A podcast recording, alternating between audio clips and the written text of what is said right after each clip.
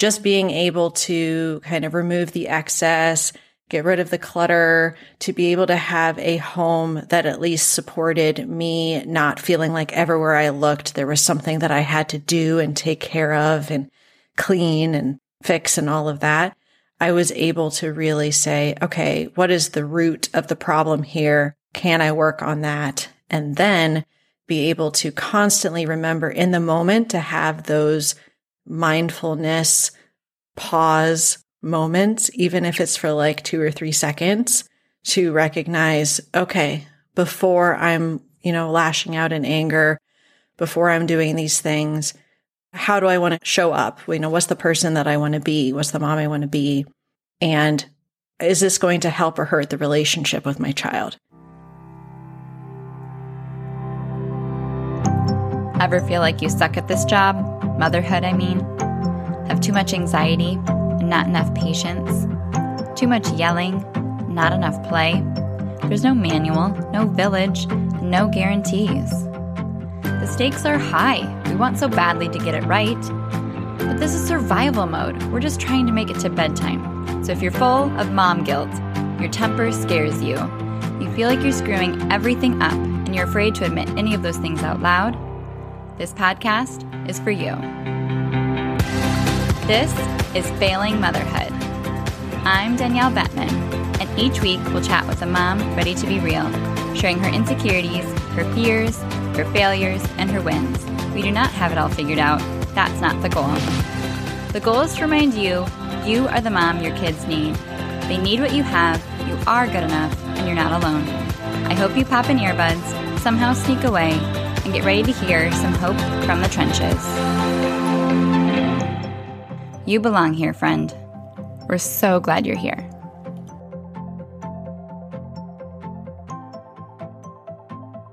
Hey, it's Danielle. My guest today, Emily, had a bit of a vulnerability hangover after recording this episode, which is a really good sign. We talked about things that are real and true and she likely dissolved some shame by saying it out loud and sharing it with you, which is the best example of what this podcast is all about. Emily McDermott is an Air Force wife and mom to two boys who are five and six living in Virginia. She helps overwhelmed moms of young children declutter their homes, heads, and hearts on her podcast, Moms Overcoming Overwhelm. When her boys were toddlers, Emily discovered an anger she never knew existed. After going to therapy, she discovered she is a highly sensitive person. And in this episode, she chronicles her journey of finding ways to heal and simplify not only her space and live with less with kids, but her mind and her calendar as well.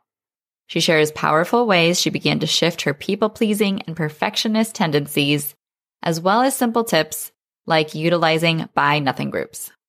Emily's platform message that she shares as we're wrapping up will make you cry and want to write it in bold letters on your fridge. So without further ado, let's dive into my interview with Emily.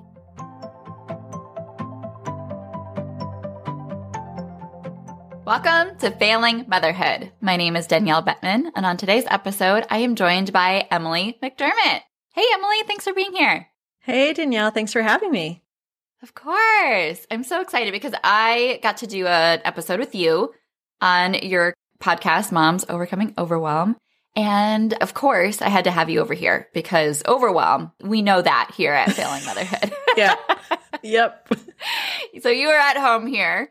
So go ahead and just do a quick intro to my listeners. Who are you and who's in your family?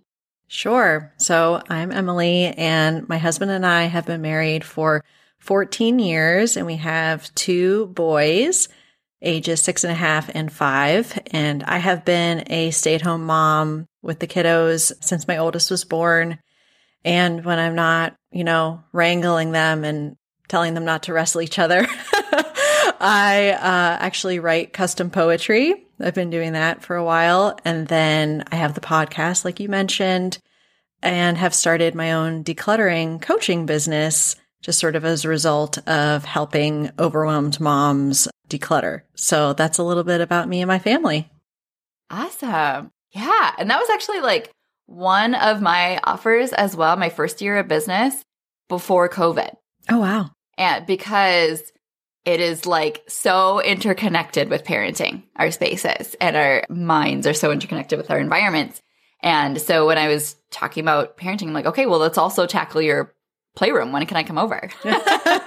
because everything was in person. And then I started my podcast and moved to Zoom and I've never seen a human in person, it feels like since COVID. But I love that so much because it is so true. And that's a huge part of kind of your journey in motherhood, which we'll get into in a second here. But I have to pre qualify you. Have you ever felt like you were failing motherhood? All the time. All the time. Yeah. I think that when I realized, and I know we'll talk about this a little more, when I realized that I was this highly sensitive person, it made a little bit more sense and I was able to give myself a little bit more grace. But I think that part of it has to do with my sensitivity to my environment. So when there is stuff everywhere, when it's very noisy, when I'm being, as is very common for moms with young ones, touched out, you feel like you're constantly being touched all day. I had a really hard time with that. I still do a little bit, even though I'm in, you know, therapy and I've been taking uh, medication to kind of help me. Just the overstimulation. And when you have kids, and especially for me, two boys, is there's a lot of stimulation going on. So it is manifested in anger when I feel like the kids aren't doing what I want them to do, which is most of the time, right? That's pretty normal. But the other thing that I realized was just having to do with my upbringing. And obviously, our parents do the best that they can. But for me, it was about growing up, perfectionism, obedience, control. Like, was I following what I was supposed to follow? And if I did and I performed, then the result was good job, pat on the head, you know, type of thing. And I didn't realize until I became a mom how deeply ingrained that was in me when I was interacting with my own kids. And then when they weren't listening to me, I felt like I'm out of control. I'm not the parent. They're not listening, you know, and I would internalize that within myself, but then it would externally come out as anger. And it was something that I struggled with a long time. And so that's really the times I've felt the deepest sense of regret about any of my parenting or felt that failing feeling, which is not a fun feeling. Not at all. It has been, yeah, because of me kind of manifesting this need for control, not recognizing at the time that it was that I felt like I was failing as a mom if I couldn't control the behavior of my kids. But I learned that we are responsible to our kids, but not necessarily responsible for our kids. I can't control everything that they do. They're not robots. Not sure if you knew that. Shocking revelation. Yeah. Our kids are not robots. Who knows? and so that has been an ongoing struggle where I've had to have lots of grace and communication. And now when I'm able to put the relationship over that control of behavior, it's been so much better. And it's something I continue to work on every day. And I'm very clear with my kids that it's something that I'm working on to remember like what's most important. So that's probably the longest answer maybe you've gotten on the podcast. No, no. I'm like, Danielle, are you my therapist? Are you my therapist here? Because I feel like I need still need help. But failing motherhood is therapy. Yeah, I, I have come out the other side in a lot of ways, and I know what I need to do, those foundational things that make me a better parent. And I am trying my very best to stick to those and always put the relationship over everything else. Mm, so, so, so important. That's why you're the perfect guest for failing motherhood because you are one of us and you have done that work and it is no small feat and it is an ongoing journey and battle and evolution and area for growth because there's always going to be more areas for improvement, but always progress that we're probably not giving ourselves credit for as well at the same time. So, no, that's perfect. And I know that so many listeners are going to resonate with that because we all figured out things about ourselves as a parent that we did not know existed about, you know, our preferences or personalities or our sensory needs until we were really in it. and we were in it, in it. So, what age were your kids where you feel like you were at the height of that struggle? And then what age were they when you really kind of started realizing what helped and, you know, what made a difference? Yeah, I would say the height of the struggle was after my youngest child was probably one, and then my oldest was maybe three. So, just by way of background, my husband and I struggled with infertility. Uh, it was unexplained infertility. I'd always wanted to be a mom. And so, we're able to do IVF for my oldest, but then my youngest was what we call our free baby. So he just was like, he was like, surprise. And so I never expected to have two under two. I always thought it was funny how people talk about how they're planning and, oh, we're going to have these kids this many years apart and this many years apart. And I never thought that that was like a luxury to be able to do that until we struggled with infertility. So here I was with the two under two, and then I had postpartum anxiety after my second. And it really was this control like you have the lack of sleep, you have the lack of control over how you're spending your time in your day.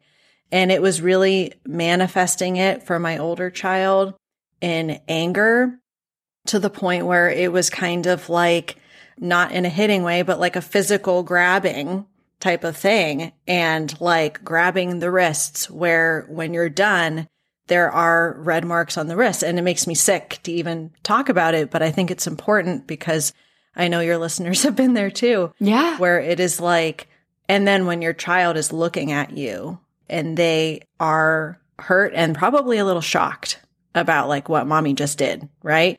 It was one of those like, oh my gosh, like this is a problem. Like I need to figure out, like you said, never, never struggled with any anger issues prior to becoming a mom. And so it was, okay, what am I going to do? And so I was able to do therapy. I did actually EMDR, which is you're able to do, mine wasn't with eye movement specifically, which that's what the acronym actually begins with eye movement. I think is desensitization regulation. Anyway, point is that I was able to go back into my experiences in my childhood that were difficult or painful and be able to kind of rework them in my mind. And a lot of those had to do with some of the control and performance and perfectionism things that I struggled with as a child that were manifesting in my parenting.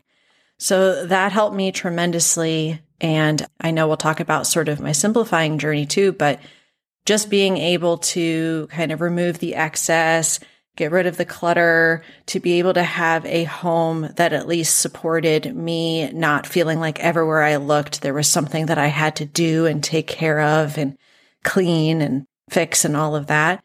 I was able to really say, okay, what is the root of the problem here? Can I work on that? And then be able to constantly remember in the moment to have those mindfulness pause moments, even if it's for like two or three seconds to recognize, okay, before I'm, you know, lashing out in anger, before I'm doing these things, how do I want to show up? You know, what's the person that I want to be? What's the mom I want to be? And is this going to help or hurt the relationship with my child? And be able to do that. And I feel like more often than not, now I can do that. And for me, that is huge because it's been a long journey. My youngest is now five. So it's been four years of me figuring it out and still figuring it out. Mm-hmm. so, yep, that's kind of where I'm at right now. So, okay, I think that's fascinating because I really, really appreciate your vulnerability and transparency and honesty of, you know, painting the picture of what that was like when you really almost had like this out of body experience of like, who am I? What is happening to me? This is not the parent I was expecting to be. And I'm sure having even more guilt because of how badly you wanted to be a parent that now that you were, you know, like realizing that this is not picture perfect cupcakes and rainbows. What is happening? And, you know, a lot of moms find themselves in that place and then they have so much shame and, you know, they're really afraid to admit that out loud and, you know, ask for help because, you know, no one gets it. So when we're just able to talk about it, it opens up such a window of possibility for hope and for, you know, resources. And that is just the whole heart behind my podcast. And so thank you for, you know, that glimpse into your story. And for, you know, practicality reasons, I know therapy is so powerful because you can go back and you can heal and you can have just like a new normal of like a baseline you know, of feeling more grounded and having the insight into, you know, some of the ways that your kids are experiencing you and the way that you experienced your parents and just having that whole, you know, idea inform your approach. But if there was something that you could, like a gem you still hold on to to today that you could offer a listener without them going through the years of, you know, EMDR, what's like one of the biggest kind of ahas or takeaways that you still think about? I think that I was able to see my parents and especially my mom with a lot more compassion by actually looking at some of those memories with a closer lens. So I think that everyone has situations where they kind of remember things. And even maybe it isn't when you were a kid. Maybe it was a recent situation where you were staying with your family and there was a comment about your parenting style mm-hmm. that may or may not be different than what your parents do. Yep. Or your in laws or whatever the case may be. And just being able to, not in the moment, but later on, kind of look at that in a different way and say, okay, can I take this moment and actually try to see that other person with some sort of compassion, like whatever that means for you. So for me, it might be okay, I recognize that my mom was a full time school teacher and was around first graders like all day. And then when she would come home, maybe she just didn't have the capacity to deal with my brother and I being crazy and not listening, you know? And now as an adult, I can recognize that and say, okay, well, this is where it was coming from. She was kind of doing the best that she could, right? So I think that a lot of times we're just like, okay, you know, I'm just going to move on. This is my life. We're going to get into the busyness of the day to day. But taking just a couple of those memories that stick out that have been wounding to you as a parent and how that you're feeling judged maybe by someone else in your life and try to find just a little bit of compassion to pull out from that experience and then focus on that. When you think of that time again, go to the compassion first rather than the hurt and the wound. Mm. So that would be probably what I would share. Okay. Yeah, I can apply that to like even really simple things too. Like one of my memories growing up was that my parents' bathroom was always really messy. And as a kid, I was always like, get it together. like I just remember myself thinking like, come on, guys, this is so gross. And now I look and I'm like, I think our the messiest room in my house is our master bathroom. and yeah. I'm like, I get it now. I totally get it now. Nobody sees it. It's the last on my radar. I don't have the time and energy to clean the whole house anyway, so something's got to give. And it's just like being able to look at that with fresh eyes now. Not that it was, you know, scarring to me, but it's just having compassion when you can you have to be able to kind of give it to yourself too so in order to give it out to others and if we're really on short supply with that because we're so hard on ourselves then you know you won't be able to extend that to your kids and you're really gonna, just going to be hard on everybody and not be able to believe that they're doing the best they can if you don't believe you're doing the best you can so it really is like a very interconnected piece of your relationship with your kids being related to your relationship with yourself being related to the relationship with your parents and mm-hmm. it's messy and it's always going to be a little bit messy and it's okay. That's great. Uh, I think that that I can run with that little piece and journal on it later. but so talk to me more about discovering minimalism and decluttering and simplifying. When did that first come on your radar? So it was while we were going through fertility treatments. So this was back in 2014 and I was working full time had this desire deep in my heart to be a mom. We had decided, okay, these other kind of ways have failed. And so we're going to go for the IVF, which obviously is a pretty strict protocol as far as like injections and going in for blood tests and all of these things. So it was quite overwhelming. And I didn't even have kids yet, right? It's like whole other kind of overwhelm after that. But for me, I realized, well, I feel overwhelmed now. Like, how am I going to have the emotional capacity and the physical space also to receive a baby? Like, to be able to be prepared to even conceive. I didn't feel that way. I felt just very stressed and overwhelmed. So I actually was taking a course on habits by someone. His name is Leo Babauta, and he's pretty well known in the minimalist field or sphere. He has six kids and he like changed his health completely by, I don't know, losing weight and stopping smoking and getting rid of all their stuff pretty much. Mm-hmm. And it's like, okay, well, very interesting. And then when I took that program, I found out about these two guys who called themselves the minimalists. And I read one of their memoirs and it just was like a light bulb moment, right? It's like, oh, maybe there is this connection between the stress and overwhelm I'm feeling and all of the stuff that's surrounding me. People pleasing, saying yes to everything at work or even volunteer commitments, you know, kind of that calendar clutter.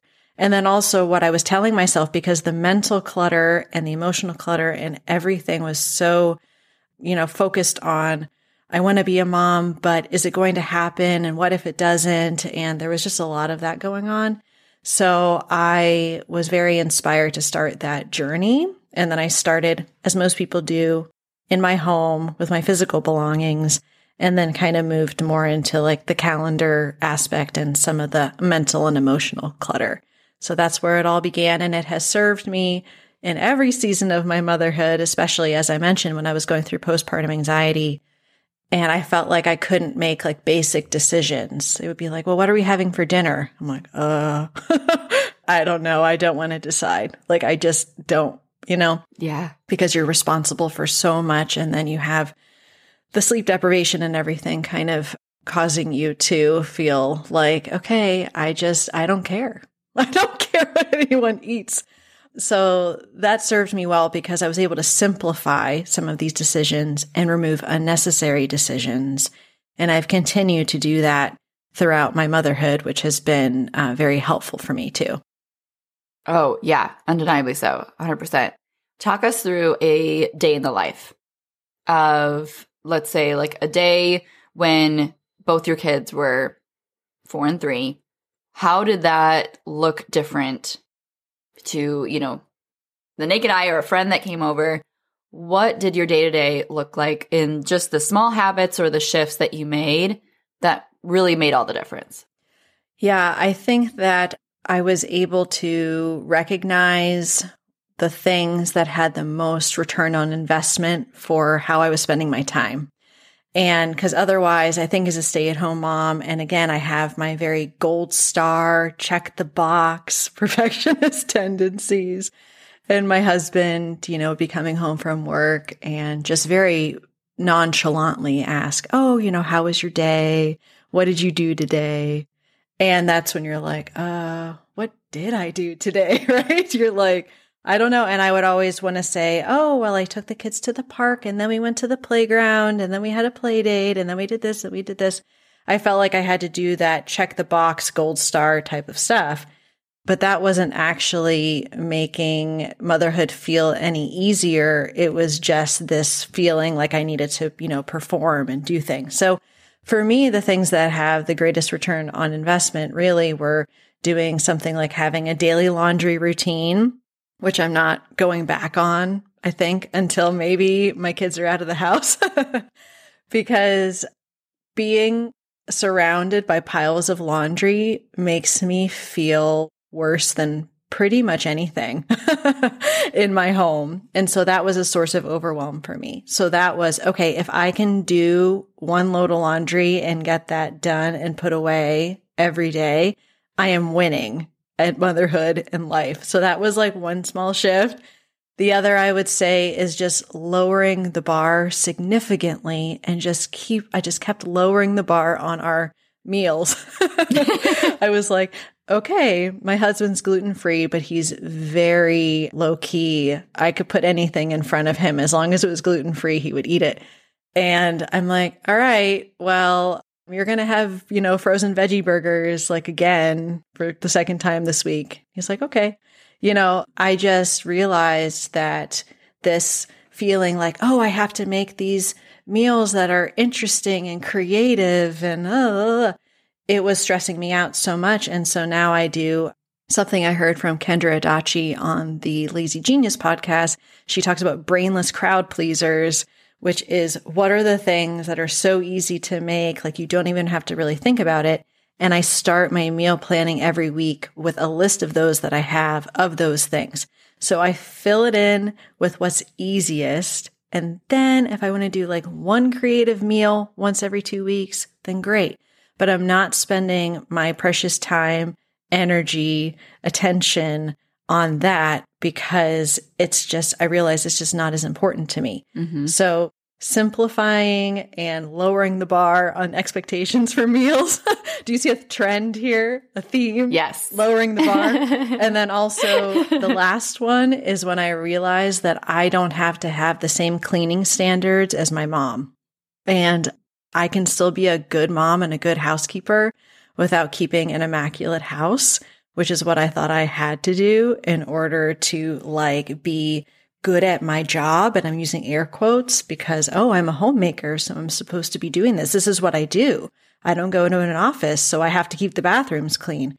Well, yes and no, you know, and I was holding myself to that standard. And when I was able to pretty recently actually let that go, then it's like, okay, I'm going to do a little bit of cleaning every day and that's okay. I don't have to have like the schedule and the rotation and I need to do the baseboards this day. And, you know, I'm happy. My family doesn't care. Maybe it's because I live with three guys. I don't know, but my family doesn't care. So why am I making myself feel bad about myself as a person and a mom and a housekeeper? I'm a homemaker if like no one else cares. So I know it was a lot, but those three things have been huge in my journey.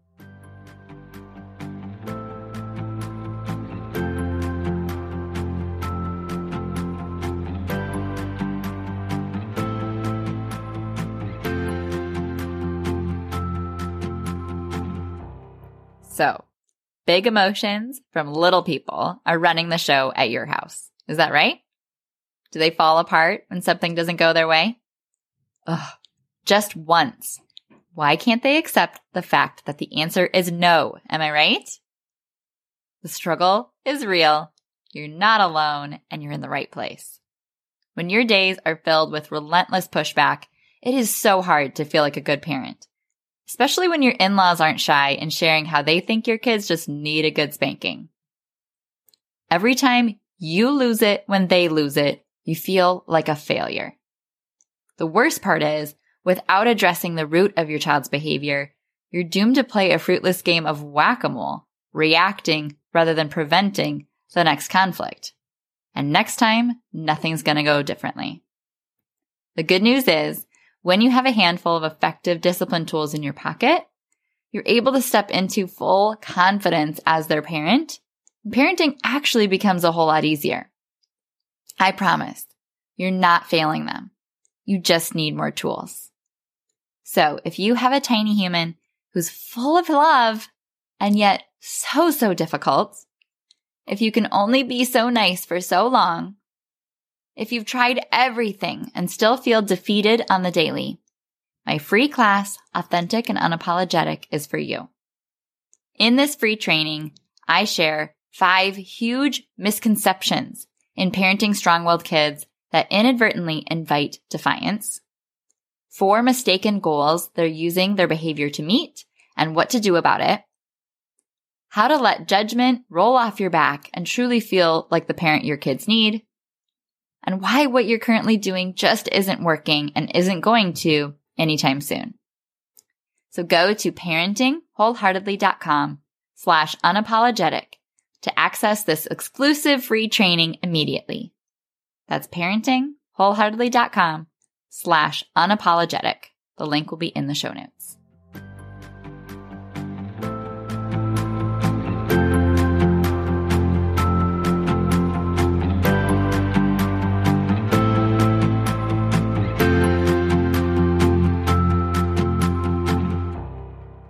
Yeah.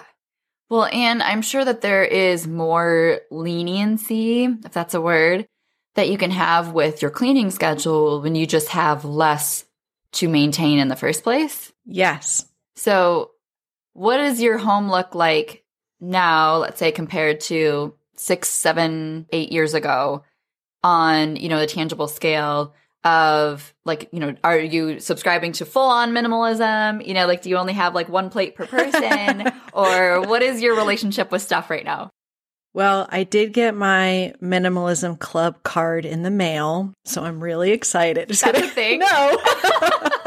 That's what I joke about. I joke about having like the minimalism card in the membership, right?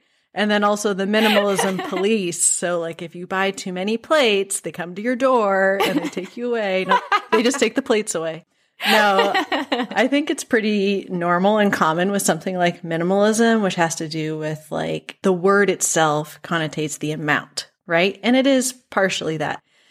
But I have definitely decreased, you know, the amount of things that I own based upon what's most important to me and to my family. So in my podcast and everything I talk about, I always go with, okay, we define what matters first. And that is the lens by which we're making all of our decisions for what we keep and what we get rid of. So, one example is that when I was still working, I had a slight dress obsession. So, I would be on ModCloth, which I think might still exist, but I was going on the website and looking at all the cute dresses, and then I would want to buy the cute dresses. And I had a closet full of dresses. Well, when I became a stay at home mom, I didn't have the need to wear like 50 different dresses. and it was like, okay, this is not what is important anymore. So I can let these go and, you know, be able to bless other people. And that has been huge. Just being able to, I joke, but it's actually true that I can get dressed in the dark because I do have to do that sometimes because my youngest comes in and wants to cuddle with daddy. And so we try to like keep the lights down and I can just go in there and I know that everything fits me, goes together. I'm comfortable in it. And that for me is kind of what matters at this stage. And so, yeah, I've decreased my clothing and, you know, my wardrobe in general, my books when it comes to kids stuff.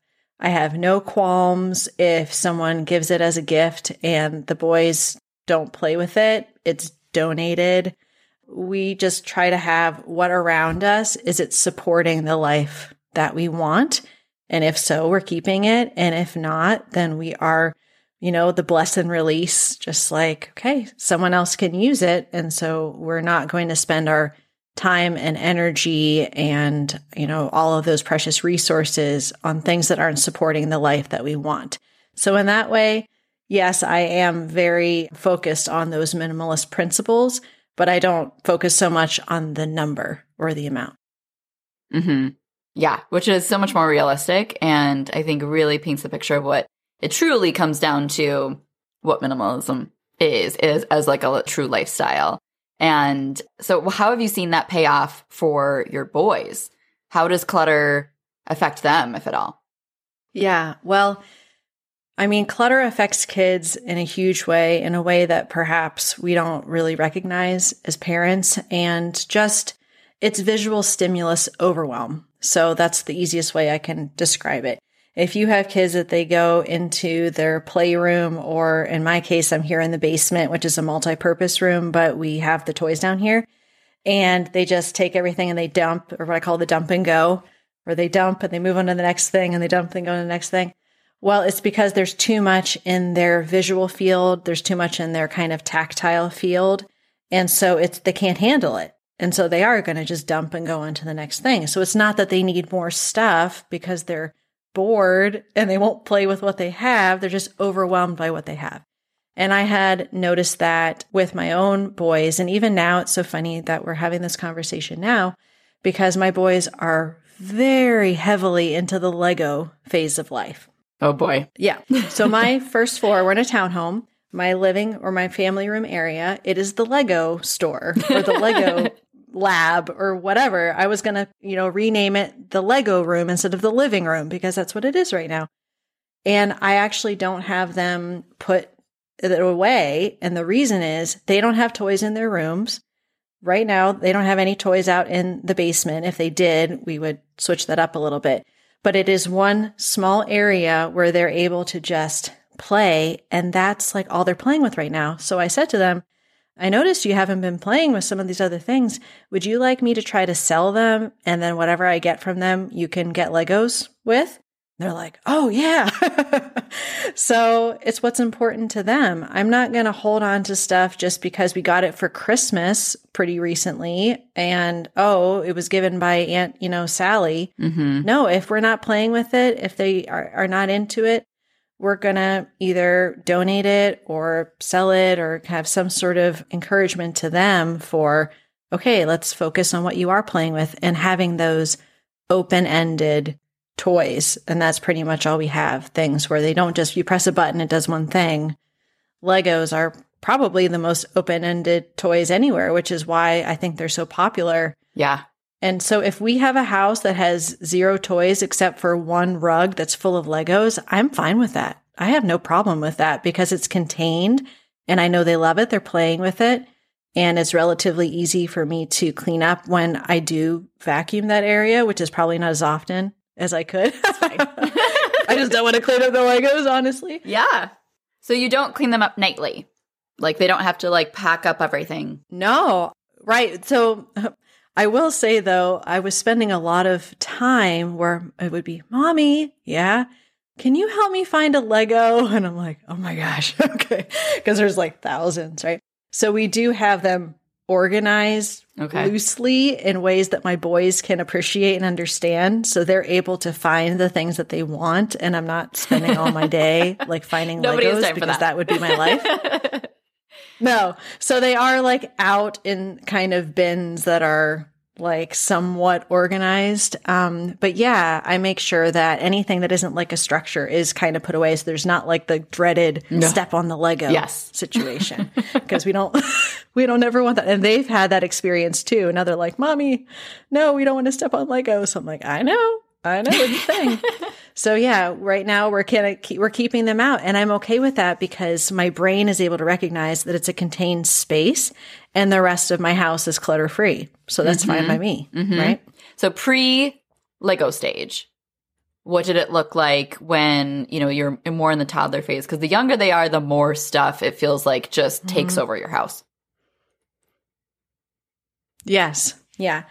I think that I could have been during that stage a little bit more ruthless with what I was keeping and what I would let go because I'll see videos of like when they were little. I'm like, oh, I forgot yeah. we had that. And you have, you know, some of the different, I don't know if you, contraptions yeah. is the right word, but some of like the, the standing things where like they're learning how to stand. And so you have like the tables exercisers or whatever so those forth. Yes. Um, Exercisers, yeah. I would say um, always remembering, you know, that they don't need as much as uh, you think that they do.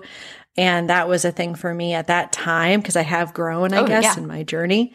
So at the time, we did have, you know, some of like the bigger things and then would have more of the bins with some of the smaller items and of course mm-hmm. books and so forth. But I think that if I was sort of in my mindset now and my kids were younger, I would do a couple things. Um, rely more on the library if you have a, a, a, robust library system, which I'm lucky that we do in my area. Mm-hmm. Use that for like 75% of your book needs and just keep some favorites. And then also, you know, recognizing that those open ended toys are what's really going to give you the most return on investment as far as like their time is concerned. So you think about like the vehicles and the blocks and the train tracks and Magna-Tiles and those types of things that really encourage that open play.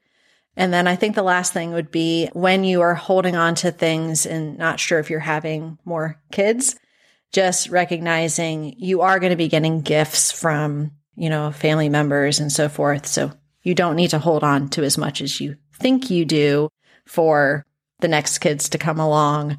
Just kind of keeping maybe some of the favorites. And if you feel like, oh, yeah, maybe we got rid of a little too much, I'm sure that there is a very generous grandmother or aunt that would be more than happy to take care of that for you. mm-hmm, mm-hmm. Yeah, no, it's so true because we have that like scarcity mentality a little bit of like, oh no, like I can't. What if we need this again? There's always like a story we make up in our heads about how some sort of situation will call upon needing this and, you know, what will we do? But there's always a solution. You're very resourceful. yeah. But I feel like that's really practical and I 100% agree and would have said the same things that you did because that was us then as well. And I love being able to know that everything has a season. So even if you do have the exerciser and the swing and the stroller in the, you know, and the car seat thing all in your living room right now and it feels like a lot, give it six months. Give it six months. You won't need half that stuff anymore. And it's going to feel a little bit lighter and a little bit lighter and a little bit lighter if you continue to kind of just purge as you go with what serves them at this age the most. And some of the things that we hold on to are much more for our own nostalgia than they are for the actual need and value.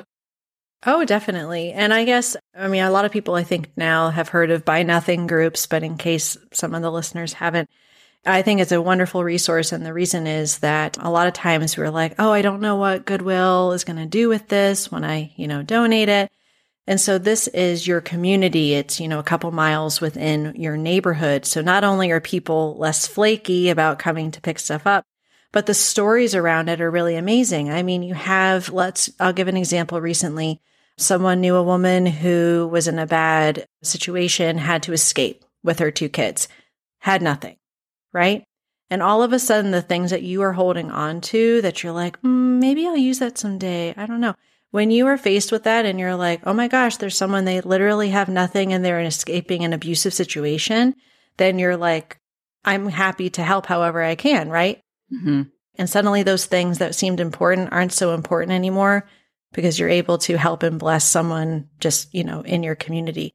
So I would definitely recommend buy nothing groups because you get to bless literally your neighbors. And when you say the, see the payoff from that, you realize like, hey, I don't need to hold on as much as I think I do because I'm able to help people in that way. That's a huge win win. Everybody wins. Yes. Yeah. Oh, I'm so glad you brought that up because it really did make the difference for me to know where my things were going, you know, when we were done with them. And we were really intentional about that. And that just felt like it made it all possible in the mind game headspace for me. And I think that that is a big part of it. So you mentioned at the beginning that you realized that you were a highly sensitive person. And I wanted to circle back to that. So what is that? Like when you, your therapist handed you a book, I think that was, you know, by that title. What does that mean for a listener who is completely unfamiliar with that idea? And how do you know if you're a highly sensitive person? Mm. Well, for me, it was just the sensitivity to noise was a huge thing for me. And in fact, I thought that I had something called PMDD, which is kind of like PMS on steroids, for lack of a better way to describe it. And there was this idea of called misophonia, which was like if you're a person that when someone's like chewing really loudly, mm. you like are super annoyed and you're just you're like, ah, it wasn't like that necessarily for me with repetitive noises. It just was with my kids being super loud. So I was trying to figure out like, why am I so sensitive to the noise? And when I was reading Highly Sensitive Person, they have this, I think it's like a quiz or checklist. So I would recommend just searching for Highly Sensitive Person quiz. And I was checking off most of those boxes about I'm sensitive to caffeine, the noise, like I mentioned, clutter and things in my environment. And so I was able to say, oh, okay, maybe this is impacting how I'm reacting to things because of what is in my environment. Also, while I'm extroverted as far as like talking with friends and so forth, if I'm in a crowd or a very like stimulating environment, I definitely need to kind of remove myself from that and kind of regroup and recalibrate. So I would just recommend that your listeners kind of look for that quiz. And then if they feel like they're scoring pretty high on that to check out the book or any resources. And it would just kind of impact maybe how they look at their environment and then also the situations they can control that are highly stimulating. Because obviously, we have a baby, the baby's going to cry when the baby cries. We can't do anything about that. but we can perhaps help with the clutter aspect of our home. Maybe we always feel like, oh, anytime I have a spare moment, I'm listening to a podcast or the radio, or like there's some sort of noise in the background. Well, maybe trying to remove that a little bit in your day to day and see how that impacts your mental and emotional state. hmm And I feel like that's another peek into the window of who we are that did not become discovered until we have these situations that really call upon it, you know, in motherhood. And for me, I know I'm never a worse mom than when two people are trying to talk to me at once. Just, my brain like short circuits and I can't handle it. And, you know, I can't listen to music while working that if it has like words to it, there's just a lot with sound that I had no idea was even a thing. And I think that when we don't know that that's even a thing, immediately we jump to what's wrong with me, right? Why can't I handle this? How do I fix this? And there really is no fixing it, right? Like it's not like something that you can cure. As far as I know, not either is a cure for it. It is just kind of, you know, recognizing the symptoms and then being able to do some of those foundational things to the best of your ability that are going to help you cope. And there is some of like the mindset aspects too, like we were talking about at the beginning with me kind of dealing with my anger and having those pause moments with my kids. Sometimes if I recognize that I'm getting very stimulated where there's noise and then the kids are all over me. And if my husband is there, I'm able to just kind of look at him like we have the look, right? and I'm like, I'm going upstairs for like five minutes. He's like, okay. And I can do that. Sometimes if I'm here alone with the kids and I have to, I will explain, mommy needs a moment. I need to be by myself and I will go into my closet and lay down and maybe take the noise canceling headphones with me mm-hmm. for the five minutes so that I can lay down. Because I always thought it was funny, like these parenting experts or books, maybe you can speak to this, where it'd be like, just find a quiet place and count to 10 and everything will be lovely. And I'm like, where is this place you speak of that is quiet?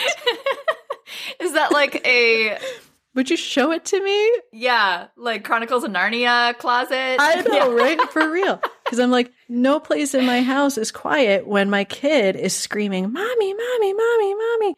And where do you go? There's nowhere to go. And so you have to really like set the boundary as best as you can, age appropriate, of course. Of course but just like, okay, I need to be able to recalibrate and to be myself and reconnect with what actually is matters in this moment.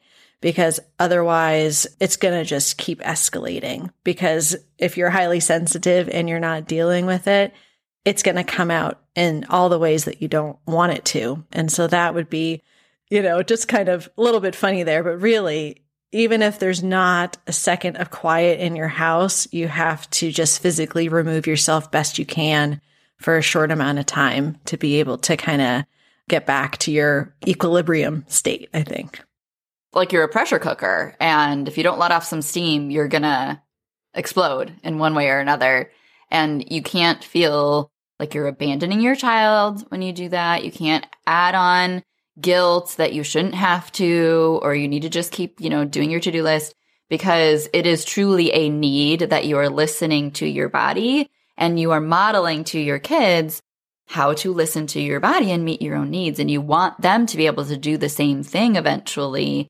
And it is teaching them something healthy by doing that. And I think we, it's just that little shift in mindset helps keep it in perspective. And all you need to do is just let them know I need a break. I will be back in five minutes. That's it. Yeah. And I'm sure they can hear me, you know, breathing and sometimes crying and whatever.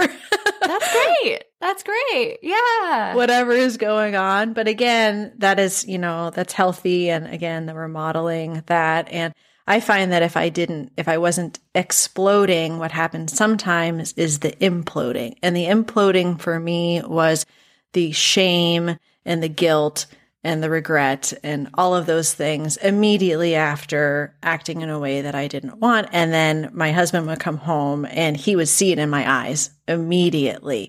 Like that dead feeling that you have where you're just like, I am the worst person ever. I'm just officially the worst person ever. Right. And we've all felt that way. And he would just see, and I'd be so quiet.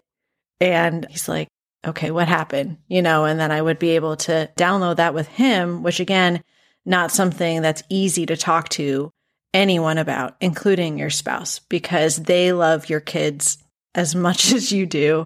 And to be able to say, yeah, this did not go well. Like, this is what happened. And I feel really bad about it. And just being able to have that sounding board of your partner, as well as a therapist, if that makes sense, to be able to recognize in communities like this with this podcast, like the you are not alone. This is normal. You did the best you could to kind of have that boundary. It doesn't always work. Like sometimes we can't get to that boundary in time or get to that quiet, quote unquote, place in time. And you just have to recognize there's grace there, however you find grace in your life and be able to just kind of move on. So that's what I try to do. I don't have as many of those moments anymore, but uh, they do happen sometimes, right? Right. Yeah. They are truly inevitable because we are human and we are humans raising humans. And keeping expectations realistic is a important piece of that for sure. And if you feel like you really are just stuck, know that like we all find help in one way, shape, or form to grow, and you're not meant to figure this all out on your own. So it's okay. And it's really a part of it to continue to grow as a parent to find the thing that really helps you. And, you know, that might be decluttering, that might be therapy, that might be parenting coaching, that might be something else completely different, but it's going to affect your parenting because you're better for it. So I just really want to normalize asking for help when you know, that really feels like it's probably what's necessary, it's okay. It's okay. I know. You're like speaking to the like deepest part of me right now. You're like, it's okay, Emily. It's okay. I'm like, I know, I know. I promised I wouldn't cry on her podcast. I promised I wouldn't. no, that means we did a good job if we're hitting on yes. nerves. Yes. so if you have a soapbox you know, that you have this platform and you have, you know, people listening, what do you want to make a point to say when you have the opportunity? Yeah, for me, again, going back to kind of my main focus, which is the decluttering and always remembering what is most important to you. I like to tell mamas that you are worth more than anything you have ever paid for anything that you own, anything in your home. You look around, supposedly the American household has 300,000 items in it. You are worth more than any of those things. And what you might not recognize is that the stuff that you have that is not supporting the life that you want, it is stealing from you. It's stealing your time, your energy, your focus, your peace, your attention, all of these things. It is literally stealing from you the life that you want. And so you're worth more than that. Your health is worth more than anything, right? So just, I know there's the voices that say, but I paid so much for this and oh, I don't know where it's going. Uh, all the voices. There's so many voices because we can always find a reason to hold on to things, always. But the freedom in letting go is not only the feeling lighter, it's recognizing that you are making a decision to support your health and the health of your family. And maybe that's not your deepest why. If it's not, figure out what that is. And I promise you that living with less is going to support your deepest why. So get on it. Yes. I love that. Get on it, people. Let's get rid of some stuff we don't need, yes. Starting today. Mm-hmm. And while you're listening to this, walk to the bathroom, throw something away. yes. Start small and just like keep that little bit of momentum going because it really is addicting. Once you get going, like the energy of it feels so good. Yeah, the releasing. It is a release. It is like a release of this internal like and I had a recent podcast episode where I was giving some questions to ask yourself and one of them was how would I feel if this item spontaneously combusted? And if the answer to that question is I would feel relief because I don't have to like think about it or deal with it, like this random family heirloom that I have like no interest in keeping. If you would feel relief if that thing were destroyed, then get it out of your house. because that energy, it's like taking your energy to be holding on to it and then you're able to feel that relief like immediately once you let go. Well, same with like your kid stuff, like the shape sorter. You know, like if the pieces are always all over the floor and, but you're like, no, but they have to have this because yes. it's educational. Absolutely not. They will learn their shapes without a shape sorter. I forgot about the shape sorter. Oh, wow. You can tell I've been out of the toddler stage for a little bit now. But yes, that was like the hold on or like the stacking rings or like the different things. And yep you can't be a good mom without those. Oh, I know. Well, a lot of times we'll hold on to things as parents that we think our kids should be playing with because they're quote unquote educational. And then we say to our older kids, maybe like, don't you want to play with this? No. But, you know, and then we're like trying to justify why they would want to play with it. Yes. But you're right. I mean, kids have other ways of learning things besides having the color coded toys. So it's not something we have to, or we're not a good parent if we're not, you know, keeping some of these things. That's an excellent point. yes. I'd always say, like, if it maddens you, if it has too loud of, you know, a sound system and you can't turn it off or you can't take the batteries out or like there's pieces all over the floor always or you can't find a piece to something and you think that you're going to, any of those things, just let it go. Yeah. Like Elsa says, let it go. I know. Exactly. I have the song in my head now. but it's so true. And I think sometimes you just need permission. So this is your permission. It's okay. Your kids will live. Yes. I do that all the time. I'm like, here is your permission slip. You don't need this from me, but if you feel like you do, here you go. Yes. And people are like, oh, okay, I can get rid of that thing. I'm like, yes, you go right ahead. I will never forget that my kids had like this ball that was like this rolling ball that they were supposed to play with when they were like infant to toddler. And when it was in the toy box, just really randomly, it would just like talk to you. And it would literally be like in this like garbled voice, play with me. Oh, that's scary. It was frightening. I was like, get this out of my house. Some of the things we have, it's like, what? Oh my goodness. But yeah, you'll probably have something like that when you think of, you're like, go grab it right now. Yeah. Yeah, for sure. so to wrap up, because I feel like we could keep talking forever about lots, so many good things. How can listeners connect with you at the end of this episode?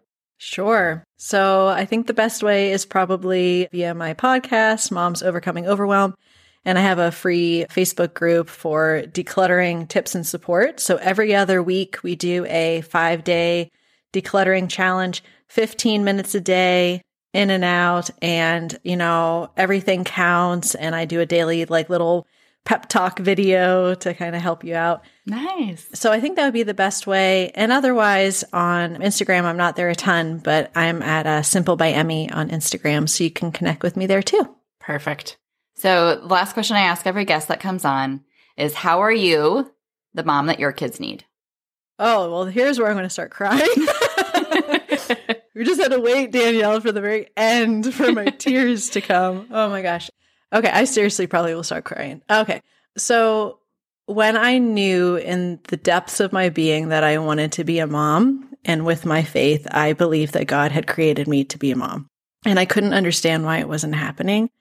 And then when it did happen, so many times I was not showing up the way that I wanted to. And I think that just actually remembering, in my case, what God says about me as a person and a mom that I know that I was created to be their mom. And I get reminders of that. When I remind myself of that truth, I get reminders of that from my kids. And I can recognize that in things that they will say to me. You know, like when my youngest says, Mommy, you're the best person in the whole universe. Daddy's the best person in the world but you're the best person in the universe. Love that status. I'm able to just kind of like, yeah, like I can like hold that. And then when there's the tougher moments that might be 20 minutes later, right? Then I'm able to say, even though this was a tough moment, I'm still the mom that was designed for these kids. And I believed that before I had them. And I continue to believe that after I've had them. And I am always grateful every day that I'm a mom, I try to explain to my kids that it's the one job that you can't quit.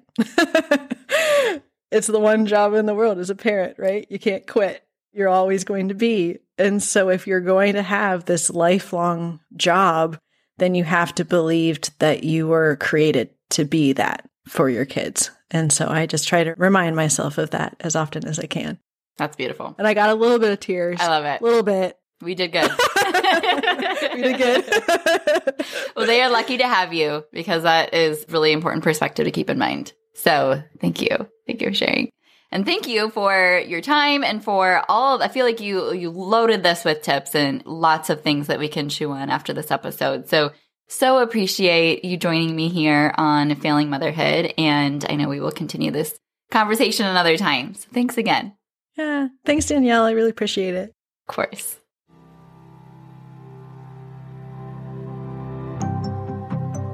Thank you so much for tuning into this episode of Failing Motherhood. Your kids are so lucky to have you. If you loved this episode, take a screenshot right now and share it in your Instagram stories and tag me.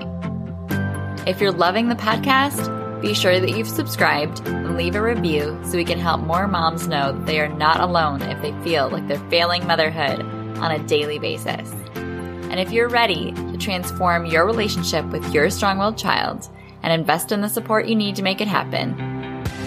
Schedule your free consultation using the link in the show notes. I can't wait to meet you. Thanks for coming on this journey with me. I believe in you, and I'm cheering you on.